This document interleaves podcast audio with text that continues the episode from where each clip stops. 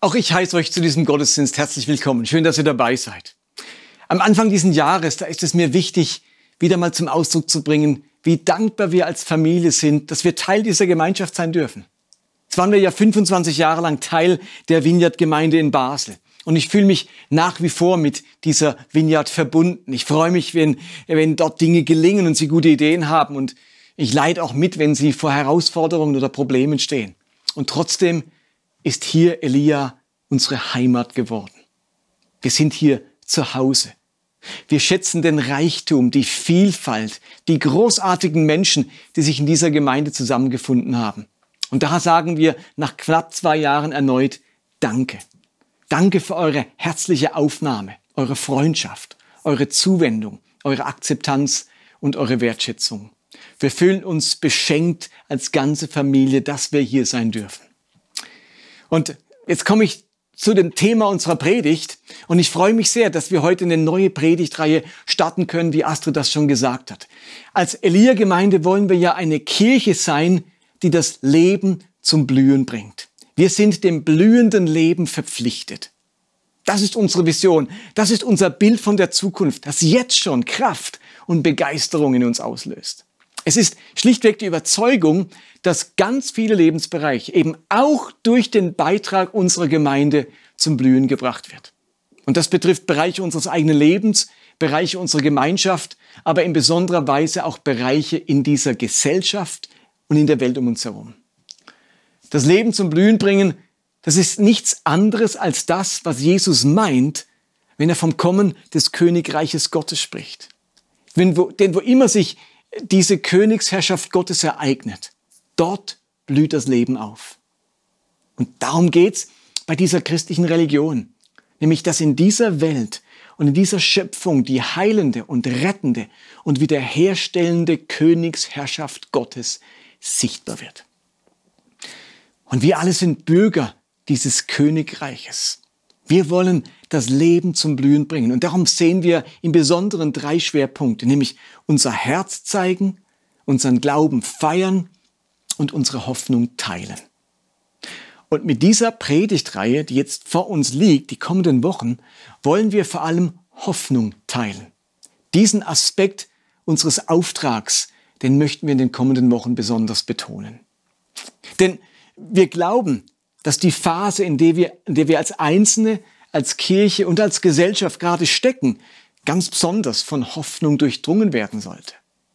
Es soll darum eine Predigtreihe sein, die unsere Ängste und Verunsicherungen aufgreift und uns hilft, Mut, Zuversicht und Vertrauen zu entwickeln. Die Predigtreihe haben wir genannt Mutausbruch. Und das hat eine kleine Geschichte. Irgendwann im Jahr 2019, da waren wir als Familie bei Siegels zum Grillen eingeladen. Und im Laufe des Nachmittags, da musste ich irgendwann mal auf die Toilette und dort hatte ich einen Kairos-Moment. Also einen Moment, wo ich merke, jetzt redet Gott zu mir. In ihrer Toilette, da hing nämlich eine Karte, auf der stand, man sollte viel öfter einen Mutausbruch haben. Und als ich diese Karte las, da hat das sofort etwas in mir angeregt. Ich fand das ein originelles Wortspiel, statt Wutausbruch eben einen Mutausbruch haben. Und ich hatte sofort den Eindruck, dass dieses Thema Mut für uns als Christen, für mich persönlich und auch als Gemeinde von besonderer Bedeutung ist. Und so habe ich diese Karte abfotografiert und ein Notizbuch angelegt, in dem ich dann Gedanken oder Zitate oder biblische Geschichten dazu gesammelt habe. Und als Predigteam hatten wir dann den Eindruck, dass jetzt das Thema Mut wirklich dran ist. Jetzt hier mitten in der Corona-Krise. Wir wollen Ängste aufgreifen, sie ernst nehmen sie einordnen und anhand biblischer Geschichten aufzeigen, wie sich Angst in Mut verwandeln darf und wie Gottvertrauen dann nicht nur zu mehr Sicherheit, sondern gerade auch zu mehr Kühnheit führen darf. Und darum beginnen wir auch bei der Angst. Wir alle kennen dieses Gefühl der Angst. Und das, was wir Ängste nennen, ist ja ganz breit gefächert. Wir kennen das Gefühl der Angst in seiner nächst mal alltäglichen Form. Wir sorgen uns um jemanden. Wir sind vorsichtig. Wir sind achtsam. Und natürlich gibt es Angst in einer besonders destruktiven Form. Angst als Panik, als Angststörung oder sogar als Angstneurose. Aber bevor ich euch zum Phänomen der Angst noch vieles erzähle, überlasse ich das lieber der Fachfrau. Lisa Summ aus unserer Gemeinde hat, Psycho ich, äh, hat als Psychologin viel Erfahrung mit dem Thema Angst und führt uns hinein in dieses Thema und schlüsselt uns das ein wenig auf. Gut, Angst ist ein Gefühl. Angst gehört zu den Grundgefühlen, genauso wie Trauer, Liebe, Wut oder Scham. Und diese Grundgefühle sind angeboren. Die Gefühle sind wichtig, sie sind angeboren, weil sie uns ähm, unsere Bedürfnisse signalisieren. Das heißt, die Gefühle sagen uns, was wir brauchen. Und von daher hat es immer weitreichende Konsequenzen, wenn ich meine Ängste ignoriere oder meine Ängste verdränge. Die Angst dient also dem Überleben. Und wenn wir keine Angst empfinden könnten, dann wären wir morgen wahrscheinlich tot, weil ähm, wir dann die Gefahren gar nicht einschätzen könnten und uns nicht schützen könnten. Die Angst ist ein Signal. Die Angst signalisiert eine mögliche Bedrohung, eine Gefahr oder eben eine Situation, was Neues, womit ich mich erstmal überfordert fühle. Und die Angst ist notwendig, weil sie den ganzen Körper darauf vorbereitet, dann mit dieser Situation umzugehen und den Körper einzustellen auf Kämpfen oder Flüchten. Und dadurch kann ich mich dann den neuen Lebensumständen anpassen. Die Angst zeigt sich im ganzen Körper. Es ist nicht nur als Gefühl spürbar, sondern wenn wir in eine Situation geraten, wo wir Angst erleben, dann werden enorm viele Stresshormone im Körper ausgeschüttet und der ganze Organismus wird auf Kampf oder Flucht vorbereitet. Diese enorme Energie, die da frei wird, die zeigt sich dann in massiver Anspannung oder Erregung und die muss abreagiert werden. Wenn diese Angst nicht abreagiert wird, dann ähm, bleibt diese Erregung, diese Anspannung im Körper und verursacht in der Regel immer Beschwerden. Deswegen muss Angst immer beantwortet werden. Die Angst braucht einen Kanal, um nicht krank zu werden. Wenn jetzt jemand einfach sagt, ach, da brauchst du doch keine Angst haben oder ähm, vermittelt, Ängste dürfen nicht sein, ähm, so funktionieren wir nicht.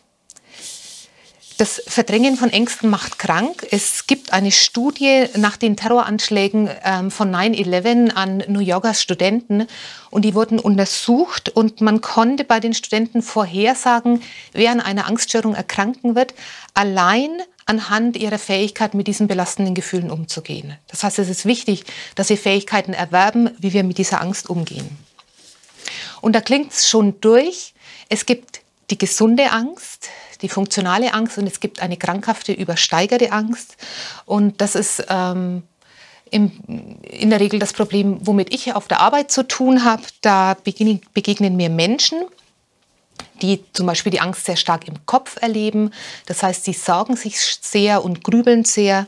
Andere leiden unter Angst, vor allem körperlich, mit Herzrasen, mit ähm, Schweißausbrüchen, Zittern, Panikattacken und ähm, interpretieren dann diese wirklich sehr belastenden Symptome als eine körperliche Erkrankung, fürchten sich dann vor einem Herzinfarkt, rufen den Notarzt und wissen aber noch nicht, dass es eigentlich nur Angst ist. Andere vermeiden Alltägliches, fahren nicht mehr mit dem Auto, ähm, gehen nicht mehr aus dem Haus, sprechen oder essen in der Öffentlichkeit nicht mehr oder flüchten sich in Rituale. Die, ähm, diese Menschen die haben alle die Gemeinsamkeit, dass die Angst so übersteigert ist, krankmachend ist, dass sie die Lebensbewältigung blockiert und beeinträchtigt. Und dann kann es ähm, angezeigt sein, dass man sich vielleicht professionelle Hilfe holt.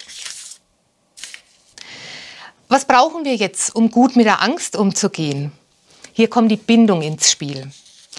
Eine sichere Bindung ist unser wichtigster Schutzfaktor, um gut mit Angst umgehen zu können. Warum? Weil wir den Umgang mit Angst wie auch den Umgang mit allen anderen Gefühlen in Beziehungen erlernen und das von klein auf und im Idealfall durch liebevolle und einfühlsame Bezugspersonen. Ich ähm, erkläre das jetzt mal an dem Beispiel, wie wir, ähm, wenn eine Bezugsperson mit einem Kind liebevoll umgeht, ähm, da können wir eigentlich schon nachvollziehen, welche Schritte braucht es, um Angst zu bewältigen. Fühlt sich ein Kind schlecht, hat Angst, dann wird sich die Bezugsperson, die Mutter oder der Vater, zuerst dem Kind freundlich zuwenden und es vielleicht in den Arm nehmen, auf den Schoß nehmen, also erstmal beruhigen, körperlich beruhigen. Dann wird es das Kind fragen, was ist denn los?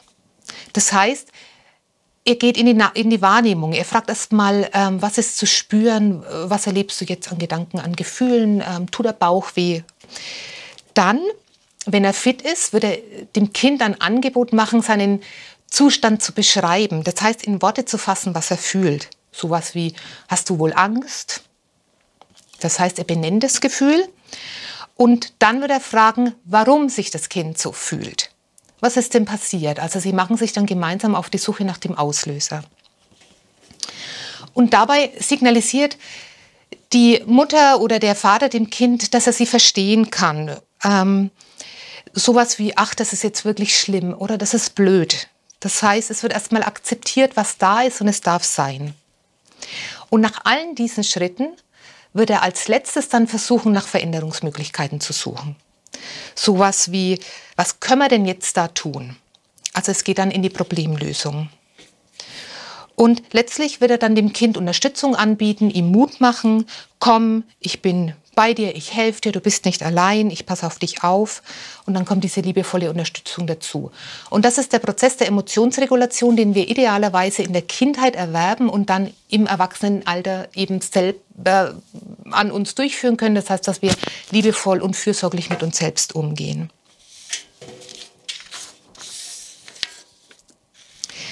Diese Bindung, diese Beziehung zu einer ähm, wertschätzenden Person oder zu einem wertschätzenden Umfeld, das ist die wichtigste und wirksamste Ressource, unabhängig von den äußeren Umständen, die wir haben. Also eine sichere Bindung.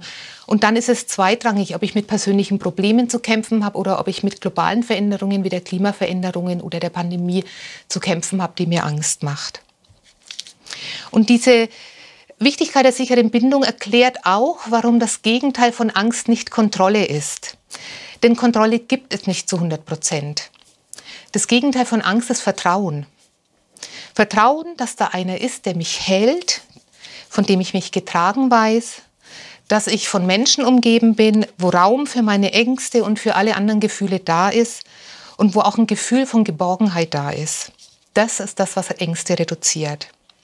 Es braucht also immer ein heilsames Umfeld, ein Netz an guten Beziehungen und wie der Martin vorhin schon erwähnt hat, eine Heimat. Und da haben wir in der Gemeinde einfach ein großes Potenzial, eine große, einen großen Schatz, ähm, eine, ähm, ein heilsames Umfeld, das uns hilft, gut mit Ängsten umzugehen.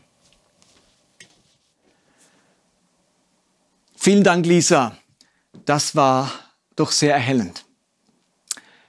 Neben der aktuellen Angst vor dieser Pandemie, denke ich, tragen wir alle auch ganz ureigene Ängste in uns. Es ist ja nun nicht so, dass außerhalb von Pandemien oder Weltkriegen oder Hungersnöten die Menschheit so ganz angstfrei durchs Leben geht. Wir alle tragen Ängste und Unsicherheiten in uns, die sich irgendwo in unserem Leben und Alltag zeigen. Und ich glaube, dass Gott uns nicht nur in den äußeren Ängsten, sondern auch in unseren inneren Ängsten zur Seite stehen möchte und uns einen Weg in die Freiheit zeigen will. Und ich möchte an dieser Stelle auch einmal bewusst ganz persönlich werden und euch etwas von meiner eigenen Angst erzählen. Eine Angst von mir ist es zum Beispiel, dass ich nichts bewegen kann, nichts ausrichten zu können, Probleme nicht lösen zu können oder, oder nichts verändern zu können. Und deshalb, deswegen liebe ich es, wenn sich etwas bewegt, wenn etwas vorangeht, wenn etwas wächst. Und das ist zunächst einmal ganz positiv. Frucht, Wachstum, Bewegung und Veränderung sind ja auch ganz hohe biblische Werte. Jesus kann recht strenge Worte wählen, wenn er Trägheit begegnet oder wenn er irgendwo keine Frucht vorfindet, wo Frucht zu erwarten wäre. Das Negative daran ist, dass ich mich aufgrund dieser Angst dass sich nichts bewegt und so weiter, dass sich nichts verändert, immer wieder zu sehr unter Druck setze. Immer wieder verknüpfe ich meine Fähigkeit, etwas zu ändern oder zu bewegen, mit meinem Selbstwert. Mir sitzt diese Angst im Nacken und sie sagt, jetzt muss was gehen. Jetzt war lang genug Stillstand. Ich meine, so kann das nicht weitergehen. Du musst doch jetzt mal allen zeigen, beweisen, dass du das kannst, dass du das drauf hast, dass du dein Geld wert bist. Also, wo bleibt die Veränderung? Wo bleibt das Wachstum? Und so setze ich mich innerlich unter Druck, aufgrund dieser Angst.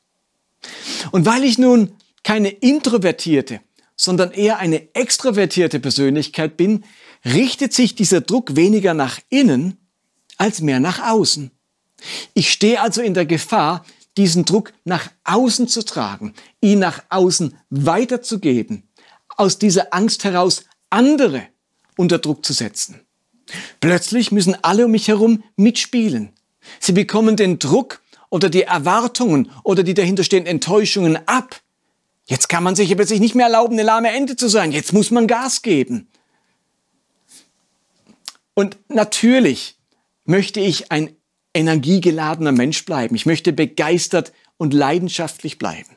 Ich möchte etwas bewegen. Aber ihr Lieben, was nicht passieren darf, ist, dass ich andere unter Druck setze. Und, liebe Elia-Gemeinde, an dieser Stelle ist es mir wichtig zu sagen, das tut mir leid. Es tut mir leid, wo ich dich unter Druck gesetzt habe. Es tut mir leid, wenn du dich durch meinen Elan oder meine Begeisterung unter Druck gesetzt fühlst. Und darum, um es deutlich zu sagen, auch wenn deine Spiritualität sich nicht in meiner Art der Begeisterung oder der Leidenschaftlichkeit zeigt, hast du trotzdem deinen Platz bei Elia. Oder wenn dein Tempo ein anderes ist als meines, hast du trotzdem deinen Platz bei Elia. Ich denke, Gott darf uns unter Druck setzen. Das Königreich dort Gottes, das darf uns innerlich drängen. Aber nicht meine Persönlichkeit oder meine Angst, dass sich nichts bewegt. Bitte verzeiht mir, wo das passiert ist. Ich möchte diese Angst also nicht mit, also ich möchte dieser Angst nicht mit Druck begegnen, sondern vielmehr mutig Gott vertrauen, dass er die Kontrolle hat und ich ihm seine Arbeit nicht abnehmen muss. Und ich glaube, dass es wichtig ist, unsere Ängste in den Blick zu nehmen, wie ich das ja auch versuche. Es passiert, glaube ich, zu oft in frommen Kreisen, dass Ängste nicht sein dürfen, dass sie als ungeistig gelten, so als Symptom für mangelhaften Glauben und darum nichts verloren haben im Leben eines Christen. Und dann werden diese Ängste verdrängt und machen uns doch im Innern krank und unglücklich. Einer der häufigsten Sätze, den Gott zum Menschen spricht, ist, na, was denkt ihr? Einer der häufigsten Sätze ist, fürchte dich nicht. Ganz oft, wenn Gott oder ein Bote Gottes Menschen in der Bibel begegnet, hören sie diesen Satz, fürchte dich nicht. Zuletzt haben wir diesen Satz ja in der Weihnachtsgeschichte gehört. Der Engel sagt zu den Hirten auf dem Feld in Lukas 1, Vers 10, fürchtet euch nicht.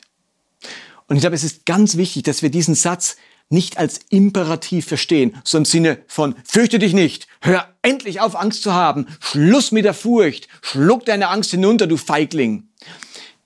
Hier spricht nicht der General, der seinen Soldaten sagt, sich furchtlos in die Schlacht zu stürzen, fürchtet euch nicht. Ich glaube vielmehr, dass wir diesen Satz, den Gott immer wieder spricht zu Menschen, die Angst haben, fürchte dich nicht, viel väterlicher oder mütterlicher verstehen müssen. Ich glaube, er ist so gemeint, wie wenn eine Mutter nachts ans Bett des weinenden Kindes kommt, das einen Albtraum hatte, es in den Arm nimmt, fest an sich drückt und dann sagt, lieber Schatz, du musst keine Angst haben, Mama ist da. Oder er ist gemeint, wie wenn ein Vater an die Seite seines Kindes tritt, das sich eine bestimmte Sache nicht zutraut und ihm versichert, ich kenne dich, du schaffst das, du musst dich nicht fürchten. Ich glaube, so ist dieser Satz zu verstehen. Wenn Gott den Menschen sagt, fürchte dich nicht, dann möchte er damit ihre Furcht nicht tadeln oder einfach wegschieben, sondern vielmehr zum Ausdruck bringen, mein geliebtes Kind, du musst keine Angst haben. Gott ist da. In meiner Gegenwart hast du nichts zu befürchten, ich kenne dich, du kannst das. Hier ist nämlich etwas Stärkeres als alles, was dir Angst machen könnte. Fürchte dich nicht, das macht also deutlich, dass Gott unsere Angst kennt, dass er sie sieht, versteht und in unserer Angst gegenwärtig ist.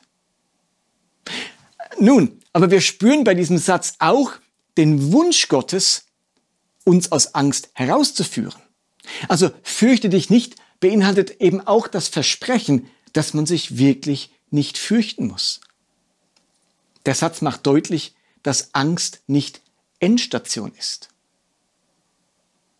Ich glaube, Gott will keinesfalls, dass die Begegnung mit ihm oder unser Glaubensleben von Angst und Furcht geprägt sind. Die Beziehung zu ihm, die soll vielmehr von Angst befreien, aus der Angst herausführen, neue Perspektiven eröffnen und Zuversicht wachsen lassen. Es genügt ja, doch logisch, am Ende nicht nur zu sagen, hey, es ist okay, wenn du Angst hast. Denn am Ende hat ja niemand freiwillig gerne Angst. Angst ist ja ein ähnliches Gefühl wie Schmerz, aber niemand möchte freiwillig Schmerzen haben. Deswegen ist es zwar schön, wenn Gott uns nächstes Mal sagt, es ist okay, dass du Angst hast, das gehört zum Leben, das ist keine Schande. Aber es ist schön, dass er uns auch deutlich macht, dass der Glaube uns die Perspektive gibt, Angst auch überwinden zu können. Furcht ist nicht das Letzte, da müssen wir nicht feststecken. Jesus hat versucht, seinen Jüngern immer wieder diese Perspektive zu eröffnen. Als er von seiner Rückkehr zum Vater sprach, von seinem Weggang, ja sogar von seinem Tod, da haben die Jünger es mit der Angst zu tun bekommen. Logisch. Und in diese Verunsicherung hinein sagt Jesus dann in Johannes 16, Vers 33 Folgendes zu ihnen. Dies habe ich zu euch gesagt, damit ihr in mir Frieden habt. In der Welt habt ihr Angst, aber habt Mut. Ich habe die Welt besiegt oder ich habe die Welt überwunden. Ich finde das einen ganz interessanten Satz. Er beschreibt nämlich einen Prozess, einen Weg. Am Anfang steht, in der Welt habt ihr Angst. Mit dem griechischen Begriff für Welt, nämlich Kosmos, meint Jesus die Welt, in die wir leben, deine Welt, die Welt, auf die du immer wieder triffst. Und in dieser Welt werdet ihr Angst haben. Das griechische Wort für Angst, Flipsis, könnte man auch mit Bedrängnis übersetzen. Also etwas, das einem hart zusetzt. Dinge, die Druck auf uns ausüben. Schweres, das auf uns einstürzt. Und es ist doch spannend, dass Jesus im Angesicht der Verunsicherung der Jünger jetzt nicht sagt, hey, hey, hey, geisterfüllte Christen haben keine Angst. Für Nachfolger Jesu ist nichts zu schwer. Wer an mich glaubt, dem kann nichts mehr zusetzen. Das wäre so echt billig gewesen. Macht Jesus nicht. Jesus verwandelt die Jünger an dieser ganz empfindlichen Stelle nicht in Helden. Die Lösung für die Angst, die uns befällt, ist nicht Heldentum. Das hat Gott nie gemacht. Gott sagt nicht einen Satz wie ein Indianer kennt keinen Schmerz, ein Christ kennt keine Furcht. Versteht ihr? Niemand von denen, die Gott zu herausfordernden Aufgaben berufen hat, hat er zuvor in Helden verwandelt, an denen dann jede Angst, jeder Druck und jede Bedrängnis abgeprallt ist. Nicht Noah, nicht Abraham, nicht Mose, nicht David, nicht Petrus und nicht Paulus. Es wird vielmehr von ihren Ängsten erzählt und wie sie ihre Ängste dann überwunden haben. Gott sagt ihnen vielmehr, habt Mut, werdet mutig, denn ich habe diese Welt, diesen Kosmos mit allem, was euch darin Angst macht, zusetzt, unter Druck setzt, belastet, Furcht einflößt, besiegt. In anderen Worten, was dir Mut machen soll, ist die Tatsache, dass ich in allen Dingen deines Lebens das letzte Wort habe. Dein Herr und Gott ist größer, stärker, liebevoller und mächtiger als alles Angstmachende, was uns in dieser Welt begegnet.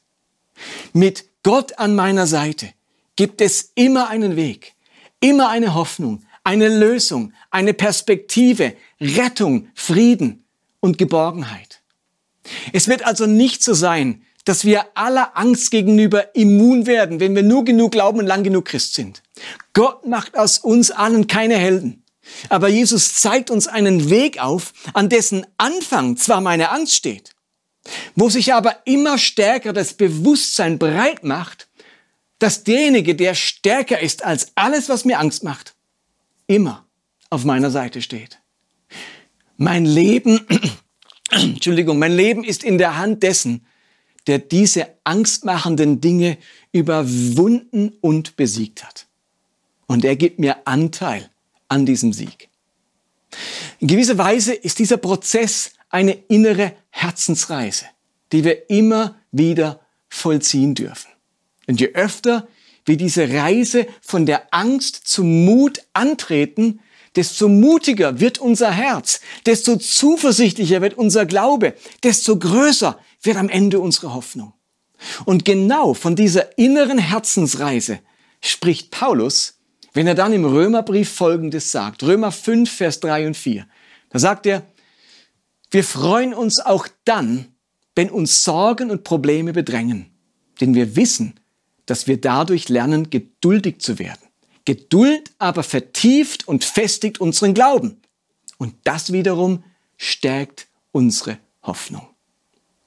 Paulus gebraucht hier für die Sorgen und Probleme, die uns bedrängen, dasselbe griechische Wort wie Jesus, wenn er von der Angst spricht, nämlich Lipsis.